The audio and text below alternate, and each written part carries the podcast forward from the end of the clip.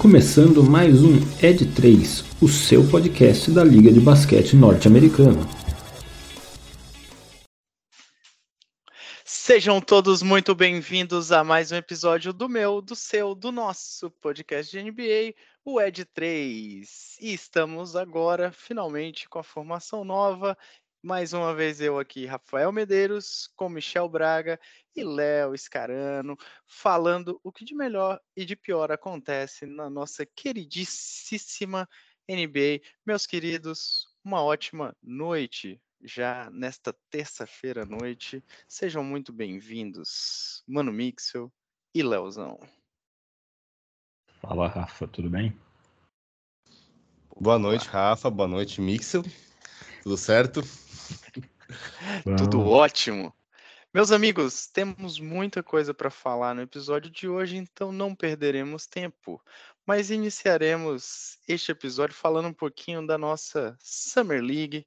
Summer League que começou na semana passada, com os principais prospectos e não prospectos. Tivemos brasileiros em quadra, alguns deles muito bem, diga-se de passagem.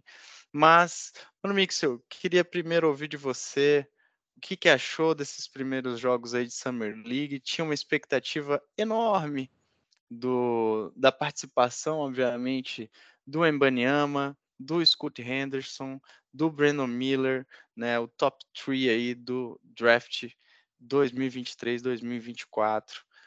O que falar das primeiras impressões desses jogadores? Foi a que ficou ou foi a que não ficou? Profundo, profunda reflexão.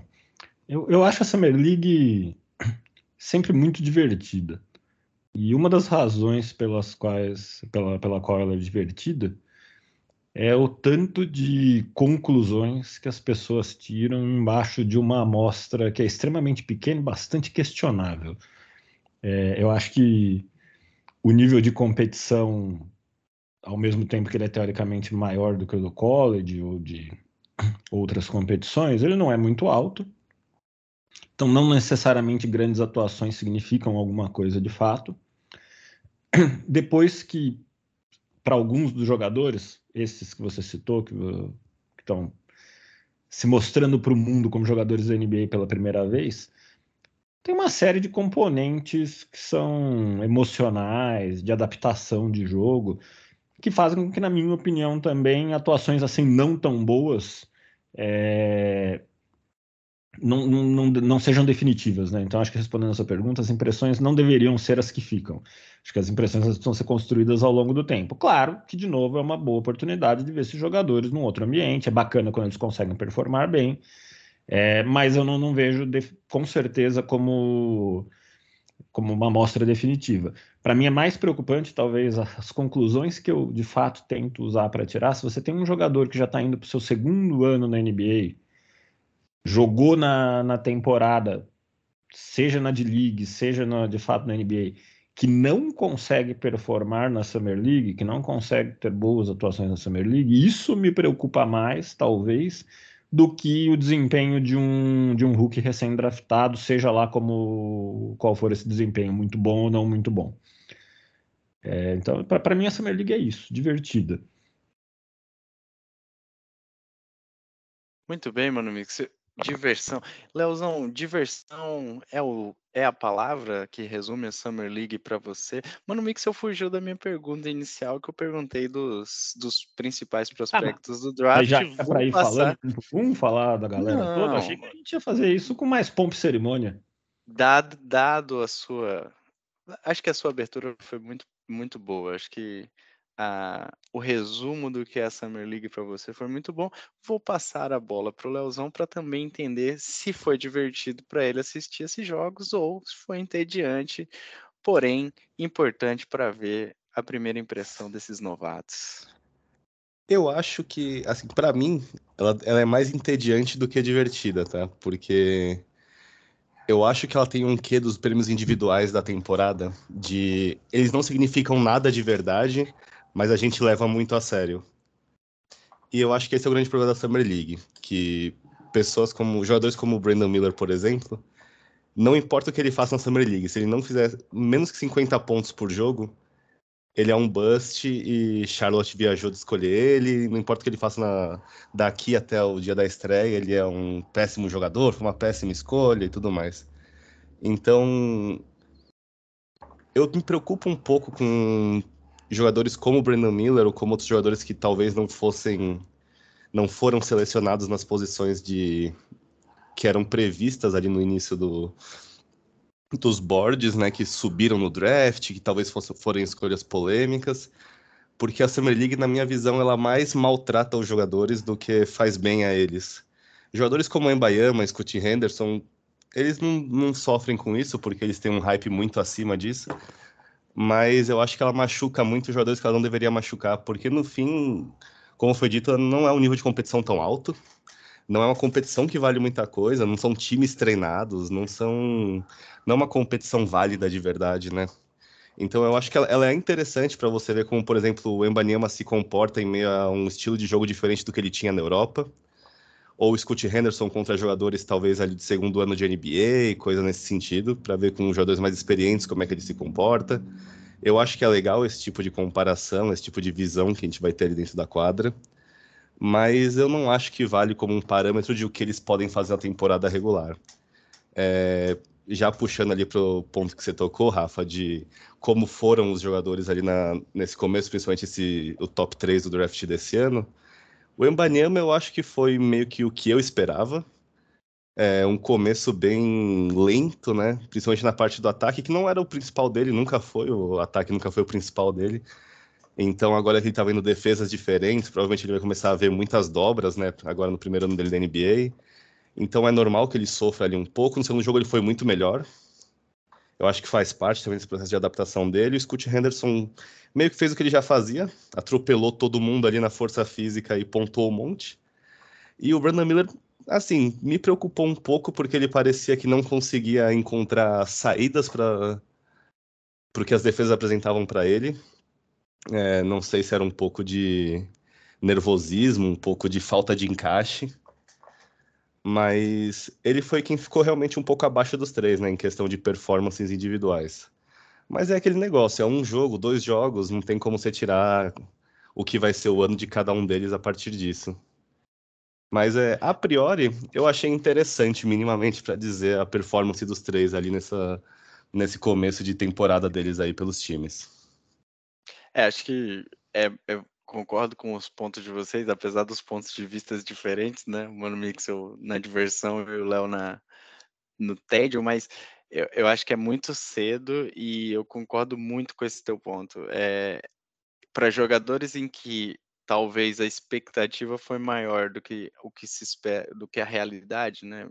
Tá trazendo aí principalmente o exemplo do Scott Henderson, do Brandon Miller, desculpa, né, que se esperava uma posição mais para baixo do draft, ele sai na segunda posição, eu acho que isso pode ser extremamente prejudicial, né, a, a performance, a pressão e a tudo que, que envolve esse ambiente tão competitivo quanto é o ambiente da NBA. Mano Mixel, agora sim, você poderia dar sua opinião sobre esses principais jogadores ou é pedir muito da vossa senhoria? Nossa, não estou entendendo por que tanta animosidade em relação à minha pessoa. Tô brincando, Max. Eu com certeza teria o maior prazer em oferecer minha opinião, minha humilde opinião aqui. Eu concordo com, com a visão do Léo aqui sobre as atuações individuais. Eu acho que o Emmanuel foi dentro do esperado, ele teve um primeiro jogo abaixo ofensivamente, mas de fato, apesar de se esperar muito dele em todos os aspectos de jogo, é, ele tem a sua principal fortaleza e talvez a, além de ser a principal fortaleza, também a parte do jogo dele que eu considero totalmente pronta para a NBA é, na defesa. E a defesa funciona desde o primeiro jogo. Ele deu cinco tocos no primeiro jogo já, que é uma marca bastante impressionante. É, ele teve um aproveitamento de arremessos muito ruim nesse mesmo jogo. Até aí, primeiro jogo deve envolver nervosismo, não importa quem é você e o que você já fez. A gente ainda está falando de um garoto recém saído da adolescência é, dando os primeiros passos na maior liga de basquete do mundo. É, então eu acho normal, totalmente aceitável, um jogo com uma eficiência de arremesso ruim. E já no segundo jogo ele já teve um desempenho bom, inclusive ofensivamente. Já fez lá seus 27 pontos, além disso pegou 12 rebotes. É, e vendo ele jogar, assim, cada vez mais fica difícil de acreditar que ele não vai ser um jogador relevante, né? Ele é um cara com um tamanho e uma envergadura muito acima da média da NBA e que carrega a bola com de forma muito confortável. Ele bate a bola, quica, conduz, passa bem. É, não é um jogo travado, não é um jogo, não é um jogador desengonçado, tem fluidez no jogo dele. É claro que ele não tem uma força física absurda para o tamanho dele, e talvez nem precise ter, mas mesmo isso acho que vai, vai se desenvolver ao longo do tempo. Mas é um jogo, e deu para ver isso na Summer League também, é um jogo que é, supera muito que, que talvez a gente possa esperar de um Hulk. Eu acho que ele vai, vai ter, vai brilhar desde o começo dele na NBA. Na NBA. O Scott Henderson começou bem, é, porém machucou. Então acho que não tem muita amostra, mas o que a gente conseguiu ver foi positivo, inclusive conseguindo arremessar de três pontos, com, com algum aproveitamento. É, coisa que era talvez uma das principais dúvidas sobre o jogo dele. Não, pelo menos nesse começo ele não foi mal nesse sentido. E acho também que na pequeniníssima amostra que ele deu foi uma, foi uma boa amostra. O caso do Brandon Miller, o que tem sido o maior problema dele, e o que está de fato abaixo do, do, esperado, é a eficiência dele arremessando. Tem sido muito baixa. Se não me engano, no jogo de ontem foi 2 de 13, enfim, não foi o primeiro jogo em que esse problema aconteceu. Mas, de novo, a gente está falando de um Hulk, a gente está falando de, é, de alguém que está vindo da Liga Universitária, as próprias distâncias mudam na, na NBA para a linha de três pontos, então, e o, e o forte dele é o arremesso de três pontos. Eu acho totalmente esperado que ele vai ter uma adaptação que não só vai impactar a Summer League dele, como provavelmente vai impactar o começo da temporada. É, eu continuo achando que, por mais que a melhor escolha no draft para a posição 2, na minha opinião, era o Scott Henderson, eu acho que o Brandon Miller é um jogador que tem tudo para ter um impacto bom na NBA. Não acho que ele vai ser uma lenda da NBA, não, não acho que vai ser, sei lá, um franchise player, mas ele é um jogador que compõe bem um time como uma das principais opções ofensivas de um time. Então acho que não, não me preocuparia também nesse sentido. A gente pode discutir se ele deveria ter sido escolhido na 2 ou não. Dado que foi, na minha opinião, nada do que aconteceu na Summer League deveria mudar a opinião que já existia sobre ele. Perfeito, mano. Que só a título de informação, né? O Scott Henderson teve uma lesão no ombro e, em função disso, foi afastado, né? Tá fora do, dos jogos aí da Summer League para tratamento, é, até para que ele esteja disponível, obviamente, né? O Blazers vai trabalhar para que ele esteja disponível na para a temporada regular, né? E um ponto que me chama a atenção, até do que você falou, muitos tocos do Imbaniama é, foram no perímetro, né? não foram tocos de proteção de aro, né, de dentro do garrafão, foram tocos mesmo fora, em marcações perimetrais aí, principalmente em, arremessos de longa distância, onde ele usa muito do, do privilégio da envergadura. As pessoas vão ter que se adaptar a atacar contra ele. É, eu acho que a grande força dele é a defesa, principalmente pela versatilidade dele. É um pouco assustador assistir ele jogar na defesa porque ele marca fora, marca dentro, ele o pessoal faz fake para cima dele, ele consegue cair no fake e voltar na defesa ainda. Então, como o Mano Mixel disse, eu acho que ele é o cara mais assim de todo mundo desse draft, ele é disparado o cara que estava mais pronto em alguma versão dele para NBA. A defesa dele é um negócio assustador. Eu acho que ele se bobear, ele entra na NBA como candidato ao All Defense ali, assim, com uma certa tranquilidade até. Concordo. Eu ainda tenho minhas ressalvas sobre a defesa de, de, de garrafão. Eu, assim, me preocupa o confronto do Imbanyama contra pivôs muito mais fortes e muito mais encorpados do que ele, e eu acho que os times vão aproveitar-se disso. É, obviamente que ele tem né, potencial, eu também concordo com vocês, tem um repertório defensivo que é privilegiado quando a gente fala principalmente da defesa como um todo mas em confrontos embaixo do garrafão, eu acho que ele ainda vai sofrer um pouco nessa temporada de, de calor para se adaptar.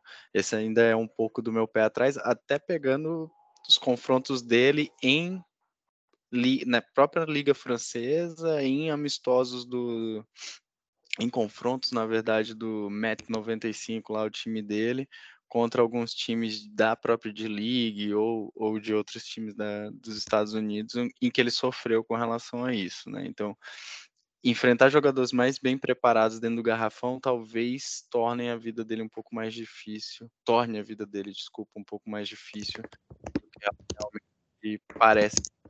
Mas eu concordo, tem uma um repertório defensivo muito grande.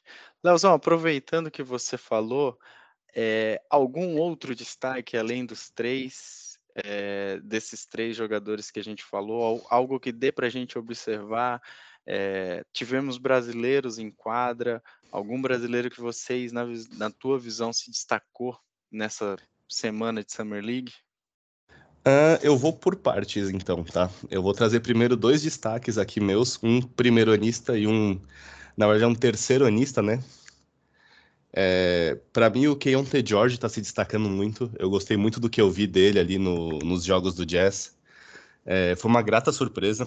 Ele teve um potencial ofensivo assim que eu não esperava dele, sendo bem sincero. Então, eu não assisti o jogos jazz, inteiros. O Jazz está virando o Santos da época dos meninos da vida. é sempre tirar alguém ali, né? eu fiquei muito impressionado porque eu não esperava essa produção ofensiva dele. E eu gostei muito do. Óbvio, ele teve alguns arremessos um pouco desesperados, que ele parecia que ele queria ser o Stephen Curry, que muita gente parece que quer ser o Stephen Curry hoje em dia, mas é, eu gostei da, do ímpeto ofensivo dele, de gostar muito de infiltrações, de os arremessos que ele escolhia, alguns eram malucos, mas em geral ele fazia bons arremessos, então foi um jogador que se destacou muito para mim, que eu gostei muito do que eu vi dele.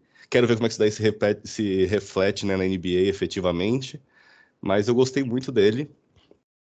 E agora, passando para um terceiro anista, foi uma gratíssima surpresa que foi o Wiseman parecer um jogador de basquete de verdade de novo. Ele ali pelo Pistons e tal não teve assim grandes números, as coisas assim alucinantes, mas pô, ele conseguiu um duplo-duplo ontem, se eu não me engano, foi 17-10, se não me falha a memória. Então, assim, pro Eisman voltar, pô, estar em quadra, conseguir minutos, parecer um jogador de basquete, assim, operante, pô, é algo para mim que é incrível, assim, eu não esperava que ele fosse conseguir retornar, assim, pra, pra NBA tendo algum, é, alguma relevância, sabe? Para mim, ele estava fadado a ficar ali rodando entre times menores, menores, não menores, mas sem chance de título, times que não tinham é, prospecção muito grande. E sei lá, acho interessante, ainda mais em Detroit, que é um time que tem espaço agora, né, para crescer, para testar. Apesar de ter renovado com o Isaiah Stewart agora e ter provavelmente colocar ele como principal jogador de garrafão, eu acho que é um time que o Wiseman tem chance sim de brigar por ser titular e coisa assim. Então, para mim é uma grata surpresa que ele esteja desempenhando bem aqui na Summer League. E aí, e passando pro. Bem, né, Léo? acho que fez muito bem a mudança dele pro, pro Pistons, né, cara? Sim. Ah, com certeza. Ele parecia que ele não tinha o que era preciso para jogar naquele Warriors. Ele não tinha é, o entendimento da, do time que, assim, defendendo ele, é um time muito difícil de se jogar mesmo. É um time muito específico e que precisa ter um QI alto de basquete para entender o que o time precisa. Tanto que o Steve Kerr parecia que ele infartar quando naquela temporada que o Warriors estava sem o Curry, sem o Clay, tava só a molecada ali.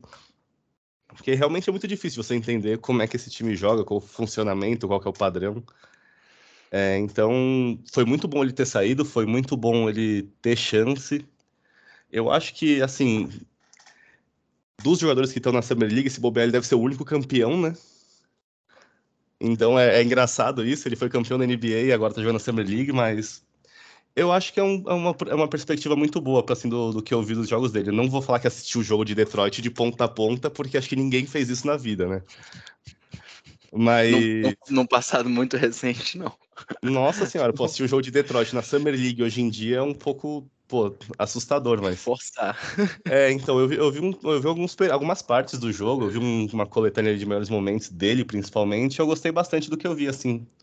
Ele parecia ser um cara que ele entendeu um pouco mais como é que funciona o basquete profissional, vai por assim dizer. É, então eu gostei bastante. E aí, passando já para os brasileiros, né? Na Summer League, acho que não tem como não falar do Gui Santos, né? Acho que foi o grande destaque, ele está sendo o principal destaque do Warriors ali. Me preocupa porque é no Warriors, né? Então, assim, ele provavelmente não vai ter espaço no elenco profissional ali, no, no elenco da NBA, efetivamente. E aí, mas, assim, desempenhos de Summer League a gente já viu jogadores serem contratados por isso para outras franquias, sabe? Então, acho que fica nisso daí a esperança de ele se destacar nessa Summer League, talvez começar bem a D-League ali pelo Warriors também, e algum outro time que, querer ele, ou talvez consiga uma vaguinha ali num two-way, alguma coisa nesse sentido. E, em paralelo, um destaque que não tem a ver dentro das quadras, efetivamente, mas é essas notícias que a gente teve essa semana de técnicos, técnicos brasileiros acompanhando equipes lá na Summer League. Não me falha a memória, foi com o Kings mesmo, que é, se não me engano, o técnico, o técnico do São Paulo e o técnico do Minas foram acompanhar, se não me falha a memória, o, os preparativos do, do Kings na Summer League, acompanhar os treinamentos, é, film room e tudo mais. Eu acho que é um processo interessante, eu acho que é um processo muito bom para fortalecer o basquete nacional também, né? De trazer planos de trabalho e tudo mais para desenvolver o basquete nacional, porque tá faltando, eu acho, um pouco disso aqui. Com certeza, cara. Acho que todo intercâmbio é muitíssimo bem-vindo é, nesse, nesse ambiente, principalmente para o nosso basquete brasileiro. Acho que a gente precisa sim trazer e, e cada vez mais reciclar, entender o que se faz de bom é, lá fora. E, obviamente, a NBA é a maior liga do mundo e não é à toa, e os times são os melhores times do mundo também não à toa. Então, acho que com certeza. E eu, eu do Gui, cara, eu, eu torço muito para que pelo menos um contrato two-way no Warriors apareça depois dessas performances, sabe? É, acho que ano passado ele, ele jogou a temporada inteira pelo Santa Cruz Warriors, lá, o time da D-League do, do Golden State Warriors. Eu não, não assim, acho que pelo menos o two-way para ele ser aproveitado em alguns jogos na NBA e, e, e, quer seja no Warriors ou talvez em outra franquia, eu acho que valeria. O Gui é um, jogador que, na minha visão, tem muito bons é, aspectos no, no, jogo dele, né? Ele tem um arremesso de longa distância bom, é, ele é um minimamente um bom defensor, então, é um cara que fisicamente, para a posição que ele joga, tem um físico um pouco mais encorpado. Ele parece um pouco lento, mas não tão lento. Né? Parece aquele cara que não é tão explosivo, mas é explosivo. Então, acho que tem, tem coisas muito boas do Gui. Acho que ele está amadurecendo muito bem é, nessa temporada que ele teve na D-League no ano passado e está mostrando isso agora na, na Summer League também. É, ele lembra muito o, o estilo de jogo do Raulzinho também, né? Se assemelha muito nesse estilo. É, mas eu acho ele um pouco mais lento que o Raul, que o Raulzinho lá. Eu acho assim, certo. até pela posição, é, assim, eu acho ele um pouco é parecido, mas um pouquinho mais devagar do que o Raulzinho. É, é, é muito falar isso, mas talvez assim, uma velocidade meio Luca Doncic de jogar, sabe? Me lembra Entendi. um pouco. Entendeu? Mano Mix, foi para você. Eu acho que o.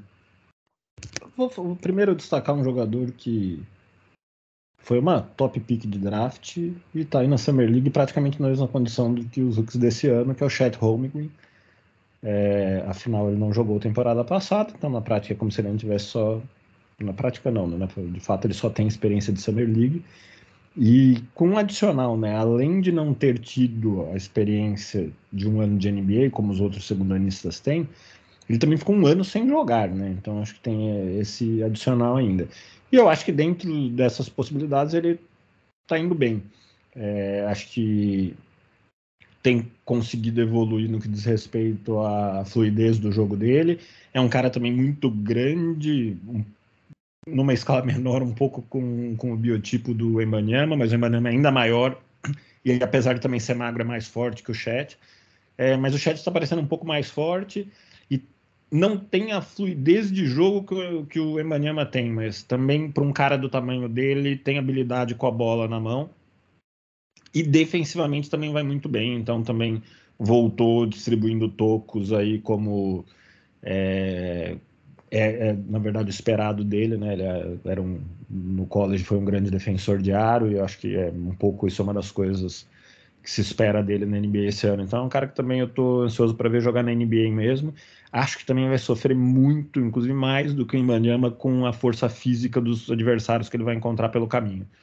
Mas vamos ver como que ele vai conseguir sair. E falando dos brasileiros, eu acho que sem dúvida o destaque é o Gui Santos, né, que é quem está tendo mais espaço, acho que está sendo talvez o principal jogador do, do Golden State Warriors, é, inclusive tendo atuações individuais melhores do que a do Podziemski, não sei como que eu pronuncio isso, mas que foi a, a pique desse ano do, do Golden State. Mas eu concordo com vocês que ele esbarra num problema do Golden State ser o Golden State, ser um time que tem muitos jogadores. Tomara que ele consiga ter uma chance de jogar pelo Golden State, ainda que num contrato two-way, ou que algum outro time resolva apostar nele aí com base na boa de liga que ele fez ano passado, porque ele foi bem na de liga também, e nos desempenhos dele da, da Summer League. Então vamos, vamos torcer para que isso aconteça. Muito bem. Eu, eu queria destacar um brasileiro que eu, eu gosto muito da intensidade do jogo dele. Acho que ele foi pouco aproveitado até no, no segundo jogo do Bulls, que é o Iago Matheus. O Iago Matheus foi campeão da Liga, campeão da Liga Alemã né, nesse ano, foi até eleito MVP das finais. Ele jogou o primeiro jogo pelo Bulls e acho que teve uma boa performance é, mostrou realmente um, um, bom desempenho, mas o segundo jogo praticamente não foi utilizado. Então, acho que também tem um, não sei, cara, assim, às vezes eu fico um pouco com o pé atrás com com a, existe uma boa vontade ou não com esses jogadores. Acho que é um jogador que se destacou muito bem numa liga forte europeia, num bom basquete jogado europeu, mas que infelizmente não teve tanta chance e tanto aproveitamento no Bulls até o momento. Acho que poderia deixar um pouco mais para jogar. É um jogador de, de, de, arremesso de longa distância bem, bem longa, assim, meio estilo Trae Young, é, e com uma intensidade de jogo, apesar de é meio né, baixinho assim para os padrões NBA, parecido ali com, com o tamanho do, do Trae Young, como eu falei, mas que tem uma intensidade maior, né, uma pegada meio maior, parece o um pouco me lembra o Alex que jogou muito tempo é, por Ribeirão, foi jogou muito tempo na seleção brasileira de basquete também. Mas esse era meu destaque dos, dos brasileiros aí. No mais, concordo muito com, com todos vocês. E gostei muito, Mano Mixo, como você disse, de ter visto o chat finalmente em quadra. Muito bem, vamos mudar de tema para falar de algo novo que vai vir para essa temporada, algo que ainda não aconteceu e vai acontecer mais para o final desse ano, que é a Copa NBA. A NBA nessa temporada inova e vai fazer, vou usar aqui, entregar as palavras dos, do bastidor desse podcast, como diria o Léo. A NBA vai fazer um mini campeonato carioca dentro da sua temporada regular. Léo, explique-nos mais sobre este campeonato carioca norte-americano. Vai ser a é, porque... Taça Guanabara. Exatamente. É, porque tal qual o Campeonato Carioca, eu não sei se hoje em dia ele ainda é assim, mas há muitos anos ele era. Você jogava o primeiro turno, o primeiro turno do Campeonato Carioca valia um título, que era a Taça Guanabara.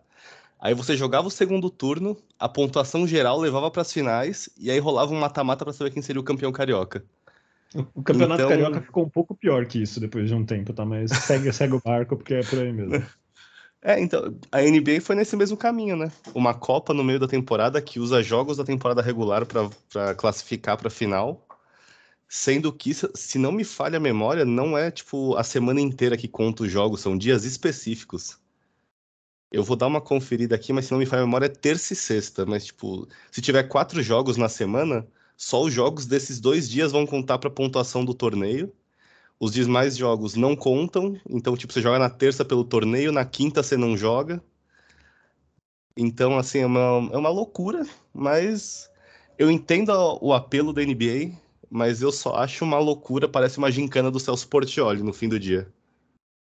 Ô, Léo, só confirmando, são as noites de terças e sextas entre os dias 3 e 28 de novembro, com exceção do dia 7 de novembro, que a eleição nos Estados Unidos não tem jogo, mas todo esse, só esses dias, como você falou, que contarão para fatídica ou não Copa NBA. E, mano, o que esperar de um torneio desse no meio da temporada, né?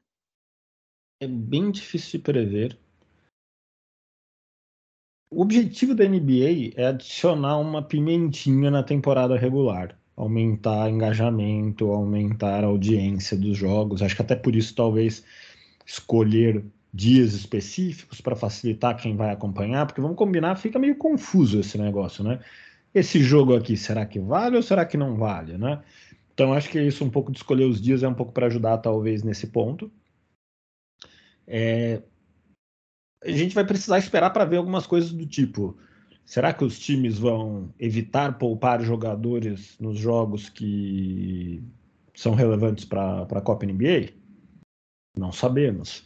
É, assim, obviamente os times vão jogar para valer porque faz parte da temporada regular. Então não existe vou poupar meus jogadores porque a minha prioridade é um outro torneio para fazer um paralelo com uma coisa que também acontece muito no futebol brasileiro. É, exceto talvez nos jogos finais, porque estes não, não são jogos da temporada regular. Os times de fato terão que jogar jogos específicos, até porque ficará meio difícil de casar as tabelas desse jeito. É, e aí tem uma outra maluquice também, porque são seis grupos, três de cada conferência, se classificam para as finais os, três, os, os primeiros colocados de cada grupo. E se juntam a eles as melhores campanhas de cada conferência. É... Que ainda não ficou muito claro para mim, confesso que eu também não fui estudar com toda essa profundidade, exatamente como que eles vão fazer esse negócio das melhores campanhas de cada conferência. Eu posso te ajudar nessa, mano. No meio da temporada. Desculpa, é... Léo. Pelo que eu entendi, aí eu posso estar muito errado, porque também esse regulamento não faz muito sentido, mas vai ser o melhor percentual de vitórias nos jogos do, do torneio de um time que não foi que não se classificou. Então você desconta os campeões de cada grupo, vão sobrar, se não me falha a memória.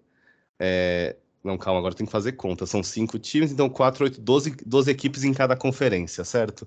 Isso. A melhor percentual de vitórias de cada um vai para a próxima fase também, para fechar oito times. Isso, isso, perfeito. Isso me leva a mais perguntas do tipo o que eles vão fazer se empatar. Mas eu, não, não, não Se quiser, eu tenho. Manda. Confronto tá direto, saldo de pontos, pontos marcados e, caso empate tudo, cara ou coroa. Perfeito, perfeito, perfeito. Eu me divertiria se tivesse um cara ou coroa. É... muito obrigado pelo, pela profundidade e estudo e preparação para nossa pauta. É... Enfim, estranho, no mínimo estranho. Era algo que todos estavam pedindo por? Não, não era. É, resolve algum grande problema que estava impactando a NBA? Provavelmente também não. Então vai ser mais um experimento estranho aí de tantos que acontecem no planeta Terra e vamos aguardar para ver. Pode ser que daqui a alguns meses estejamos aqui dando a mão à palmatória e falando, nossa, como é legal essa Copa NBA, que ideia maravilhosa. E é isso. Agora, até pegando esse teu gancho, Monique, eu ia aí fazer a pergunta para o Léo, mas também você pode argumentar. É, isso levaria de alguma forma, principalmente aqueles times que, que estão ali mais para baixo da tabela, a, a, ter algum tipo de motivação, né? Obviamente, por exemplo, vamos lá. É, a gente falou aqui do Pistons. Cara, o Pistons provavelmente nessa temporada mais uma vez não vai brigar lá para playoff, para play-in, assim por diante. Mas talvez o Pistons poderia se engajar e se mobilizar, né? A gente falou, se fala muito isso no futebol, né? Como é que o torneio de mata-mata você acaba criando mobilizações e muitas vezes é, consegue avançar com um time que está muito mal, por outro lado, lá no, no, pontos corridos, né?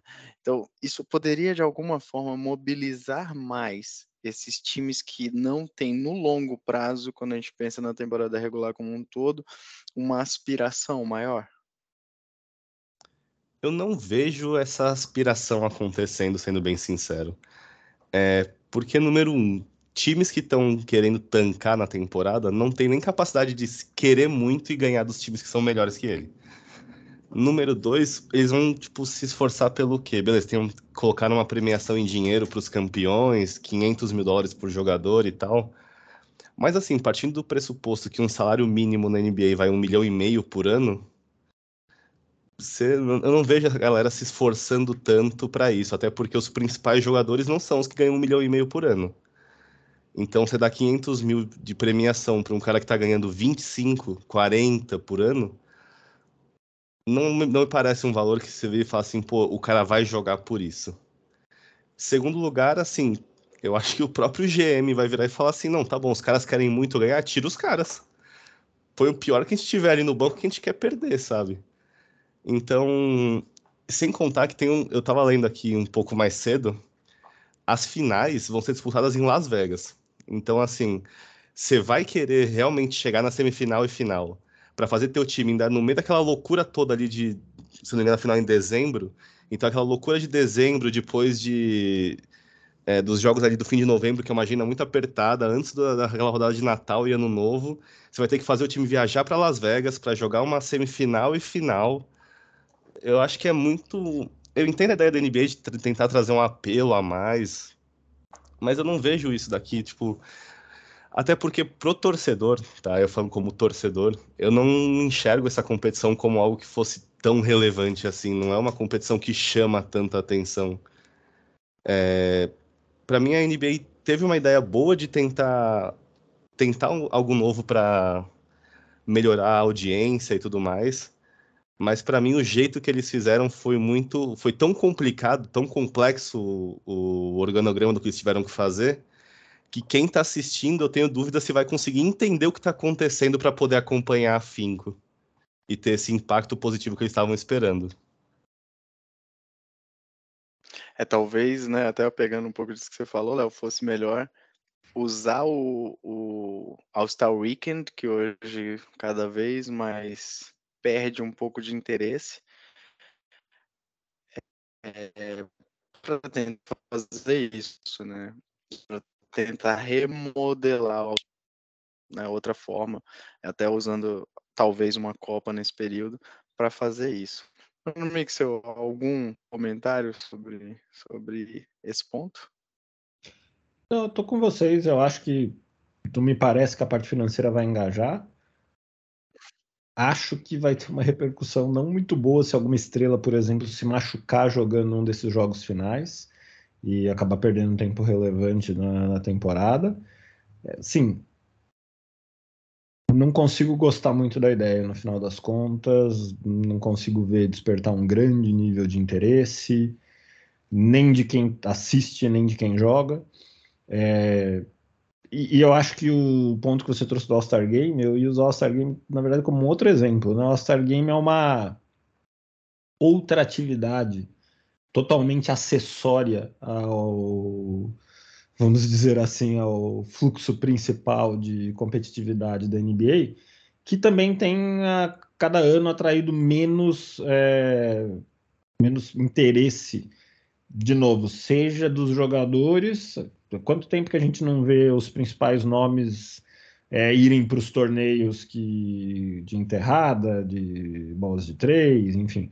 É raro ver um, ver um grande nome topando participar. E mesmo o próprio jogo, é um jogo em que eles brincam um pouco e se preocupam muito mais em não se lesionar, pelo menos a maioria deles, é, do que qualquer outra coisa.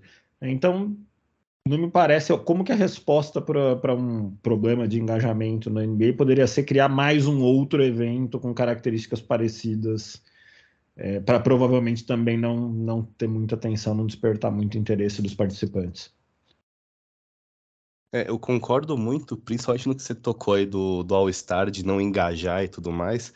Chega a ser um pouco triste, né? Você vê, assim, jogos, principalmente, que, assim, pô, você vê claramente metade das pessoas que estão jogando não queriam estar tá ali. É, eu acho que a NBA tinha que andar mais no lado do que a NFL fez. De não só diminuir os jogos também, que eu acho que é importante para a NBA, mas de entender que ao Star Weekend, tipo, atividades anexas, como foi dito, elas deveriam ser mais brincadeira do que algo sério. Então, por exemplo, o All-Star da NFL hoje em dia, pô, tem muito mais jogos assim de brincadeira, pô, o pessoal joga queimada, sabe? Do que uma competição efetiva, um jogo de verdade. Porque no fim do dia, esses caras não vão dar a vida num jogo. Eles também eu acho que não vão dar a vida nesse campeonato de meio de temporada. E você só fica acrescentando coisas que a essência delas é ultra competitiva sendo que os participantes não vão ser ultra competitivos. Então, fica algo contraproducente. Você só perde a essência do jogo e perde o interesse do público. É difícil acreditar que o público vai engajar e vai querer assistir se não tiver um grande engajamento dos atletas. E é isso que a gente não consegue enxergar aqui acontecendo. Né? Muito bem. Reflex, espero que Adam Silver esteja ouvindo vocês, esteja nos ouvindo, para que ele reflita muito bem sobre o que ele está fazendo com essa Copa NBA. Eu acho que esse ponto que o Léo fala do, do deslocamento, cara, tipo, quem que vai querer ir para Las Vegas ainda no meio da temporada? Cara, bicho, olha. E, e esses 500 mil, né? Por um cara igual James Harden, ele gasta numa noite em casas onde pessoas de bem não costumam ir. O LeBron gasta mais de um milhão na, na, na pré-temporada para se preparar para a próxima temporada, né? Tipo, 500 mil para ele não é nada, pô. Não... não paga nenhum personal do LeBron. É isso. Paga nem a Nutri do LeBron, filho. Isso aí, 500 pau. Muito bem, meus queridos amigos, para encerrar nosso, nosso episódio, tivemos nessa última semana, assim, dando um passo atrás, antes tivemos nessa última semana alguns movimentos. Na verdade, a Free Agents que se mostra cada vez mais uma Free Agents de renovações, mais do que de movimentos. Mas é, na semana passada a gente falou de muitos, muito do que aconteceu, mas esquecemos, né? Ou até pelo tempo deixamos alguns movimentos é, eh, para trás. Queria destacar um que a gente acabou falando aqui e ouvir a opinião de vocês. Mano, Mixel, Bruce Brown, menor pivô do mundo ou melhor armador em séries de playoff, acaba de chegar, né? Bruce Brown foi é, se movimentou para o Indiana Pacers para jogar ao lado de Tyrese Halliburton, saudades do que a gente não viveu, e Miles Turner. O que, que Bruce Brown foi atrás desse Pacers? Foi só dinheiro que levou Bruce Brown ao Pacers ou Bruce Brown pode acreditar que com esse elenco do Pacers dá para ser competitivo? Eu acho que deve ter um quesito dinheiro, porque ele está sendo bem pago para estar lá. É até questionável até que ponto talvez vale ou não. Depois eu trago aqui informações do valor exato. É, eu acho que é uma boa adição para o Pacers. Não acho que é boa o suficiente para transformar o Pacers num contender ou algo do tipo. É, mas pensando aqui como as partes interessadas aqui para o Bruce Brown, ele acabou de ser campeão. Um elenco em que dificilmente ele teria mais espaço do que ele vinha tendo. E ele foi um jogador importante, mas eu não acho que ele seria titular desse time. Tem jogadores melhores que eles, mesmo e estamos falando de um cara aqui que teoricamente joga da 1 até a 5, né? Mas enfim, é, em todas as posições aqui o, o Nuggets tem jogadores melhores que ele. No Pacers, ele deve ser titular. Acho que tem tudo para ser titular. É, para o Pacers, é um bom jogador, um jogador muito versátil, um jogador que tem experiência de vencer, não só de playoff, mas de vencer uma NBA, né? Então, de experiência de muito sucesso nos playoffs. Então, também ajuda. É, a gente pode questionar se, de novo, o valor, mas, porém, contudo, entretanto, é, eu acho que é uma movimentação que é boa para os dois lados, mas ao mesmo tempo não é relevante o suficiente para a gente falar que ah, agora o Pacers mudou de patamar. Eu acho que o Pacers não mudou de patamar, continua sendo um time que briga por playoff, mas não por muito mais que isso. Nazão, concorda? Lembrando que o Pacers até a, a lesão do Harley Burton na temporada passada era sexto lugar da Conferência Leste, hein? Eu concordo, principalmente quando você olha para os contenders ali do leste, né?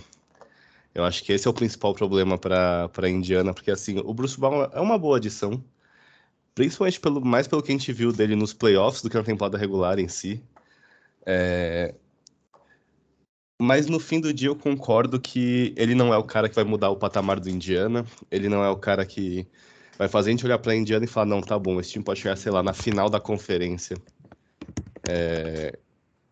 Como foi dito, foi uma baita bolada eu conferi aqui, foram dois anos, 45 milhões. É uma team option no, no segundo ano, se não me, não me engano, mas é muito é, o, dinheiro. O segundo, ano, o segundo ano não é garantido, né? Sim, mas ainda assim tipo, é muito dinheiro por um cara assim que, na minha visão, ele não tem o cacife ainda para ser nem a terceira arma do, do Indiana Pacers, sabe? É, Tyrese Halliburton e Miles Turner são uma boa dupla. É, eu não sei se eu confio tanto no Miles Turner quanto eu confiei uns três anos atrás, mais ou menos. É, parece que cada ano eu perco um pouco de esperança nele. Mas eu acho que pode ser um time interessante, mas o meu maior problema com essa, com essa contratação é um pouco do que foi dito do Houston Rockets na semana passada. Que é, é um time que parece promissor, e um time que parece promissor não, não, parece, não me parece que é um time que precisa investir tão forte em jogadores que são mais complementares do que essenciais. Então, o Bruce Brown, ou como foi dito, o Dylan Brooks na, na semana passada, são jogadores que mais complementam um elenco do que formam ele como sua base, sabe? Então, quando você investe valores grandes nesse tipo de jogador, você também compromete muito do, da formação do seu time. E o Bruce Brown, para mim, não brilha os olhos. Ele é um cara que. Eu imaginei que ele fosse voltar para Denver ali com, com algum salarinho ali de 8 milhões, alguma coisa assim, para depois conseguir uma, uma renovação maior na próxima free agency. Se não me engano, aí Denver teria esse, esse cap para dar para ele. Mas me surpreendeu, mas me surpreendeu positivamente pro lado dele e negativamente pro lado de Indiana, que eu não acho que vai ser um, um grande avanço assim para eles, não. Boa. O... A expectativa do Nuggets era essa mesmo, era oferecer os 8 milhões, né, para que depois, posteriormente, ele renovasse. É, muita gente falando que era o exemplo que o Bucks fez com o Bob Portes, né? O Bob Portes fez exatamente isso. Ele assina por um ano ali de, de contrato quase que mínimo e depois renova por um contrato maior. É, e, mano, Mixel, do outro lado, o Nuggets, além do Bruce Brown, perdeu o Jeff Green, né, que, que foi para o seu Houston. É, ou seja, perdendo aí uma parcela, se a gente pensar em segunda rotação, perdeu dois jogadores importantes aí na segunda rotação. É, e até o, o, próprio, se pegar que o, o, Jeff Green durante muito tempo jogou como quase que um reserva do Jokic, é, e o outro reserva que tinha, que era o Thomas Bryan, também vazou. É, o Nuggets perdendo aí algumas peças, principalmente que compunham o elenco e faziam a segunda rotação do time do atual campeão da NBA, né? Em defesa do Nuggets, eu tenho a dizer que a segunda rotação dele sempre foi bem meia boca e sempre perdeu muito mais, teve um plus-minus não muito bom durante quase toda a temporada. É, concordo. Acho que o único que tem potencial para fazer alguma falta na hora que o bicho pega mesmo é o Bruce Brown. E mesmo ele, na minha opinião, da mesma forma que ele não leva o Pacers para um nível de contender. Eu estava até pesquisando aqui um pouco, talvez a justificativa do Pacers seja que eles vão ter que gastar esse dinheiro mesmo com as novas regras de cap. Então traz aí um cara que é, vai ser útil e que talvez seja uma boa influência para o nosso time e continua apostando no núcleo jovem deles, que de fato eles têm um núcleo jovem interessante, colocaram o Jarvis Walker agora aqui, enfim. É, tem mas... o Maturin, né? Maturin, tem um outro guard que eu gosto que é o Andrew Nembhard. Fez uma boa temporada de Hulk, enfim. É, é um time interessante, mas é um time que acho que está longe de estar tá pronto. Mas, enfim, é, falando do Nuggets, eu acho da mesma forma que adicionar o Bruce Brown não te torna um contender, remover o Bruce Brown não faz com que você deixe de ser um contender. Acho que o Nuggets continua sendo um dos melhores times da NBA e deve brigar lá em cima de novo essa temporada se tudo der certo. Muito bem, senhores. Algum, algum destaque ainda sobre a Free Agency? Algum destaque que vocês lembrem e queiram trazer a este episódio? Leozão abriu o microfone, tô sentindo que vem, hein? É, o destaque é o James Harden, né? Provavelmente ficando em Filadélfia, pro desespero de Filadélfia. Mas, mas ficando e meio, meio padrão Ben Simmons, né? Fica, é, mas não vai jogar, né? Fica porque não teve o que fazer até agora, né? Inclusive é algo que me preocupa muito para Filadélfia, porque me parece muito que a cada, cada dia a janela do Embiid está fechando um pouco mais. Cada, cada temporada ele tem uma lesão diferente. Parece que a qualquer momento o joelho, dele vai para o saco de vez, ele não vai aguentar. Então, eu imagino que vai estar um desespero lá no, na sala lá do, da diretoria do, do Philadelphia, com um protesto lá de fora de diretoria de Carrey, os caramba, porque começa a ficar apertado, né? Porque o Harden fica e vai jogar como? Ele vai jogar, vai entrar em quadra querendo de verdade, jogando mais ou menos, vai ficar forçando para sair de qualquer jeito vão acabar dando um buyout para ele eventualmente, sabe? Então começa a ficar uma situação muito, muito ruim para a Filadélfia, que teoricamente deveria entrar nessa temporada como ali um top 3 do leste, talvez. É. Então... E a gente falou muito do, do Sixers, né, cara, no, no último episódio, o quanto eles estão meio que fazendo uma receita não só para perder a oportunidade de título com um jogador extremamente diferente, né, que é o que é o Embiid, mas talvez até colocando em risco a permanência do Embiid no time. Porque daqui a pouco o Embiid pode muito bem virar e falar, cara, eu também quero sair. Né? E não me surpreenderia ele fazer isso, né? Porque assim, não. vamos ser sinceros, os movimentos do Philadelphia 76ers aí nos últimos, nas últimas temporadas, parece que cada temporada eles conseguem piorar o que eles estão fazendo, sabe? Desde aquele da, da fatídica bola do Kawhi para cima deles, parece que Philadelphia entrou numa espiral de desespero de sentir que estava tão perto, mas tão perto, que começaram a fazer todo tipo de movimento mais maluco possível para tentar chegar lá, para dar aquele último passo.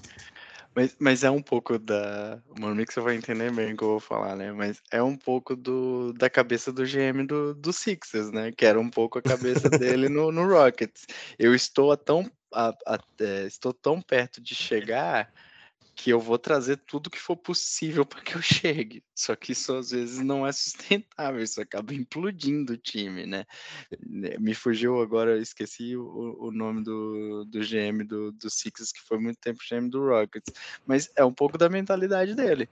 Então, cara, assim, infelizmente, como a gente falou, né, tá pagando o preço dessas escolhas erradas.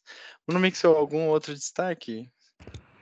Não, eu só queria dizer que sim, eu, eu, eu, realmente consigo me identificar nisso, porque no Houston foi a mesma coisa. A partir de um determinado momento, de fato, parecia que estava tão perto, e, da, e, a partir de um determinado momento, as trocas que eram feitas para tentar é, cobrir essa distância, essa distância final, foram eram cada vez mais é, afastavam cada vez mais o time do, do objetivo. Daryl Moore, lembrei. GM do, do Philadelphia 76ers. Muito bem. Mas, você ia falar alguma coisa, Mano Mix, ou não? Não.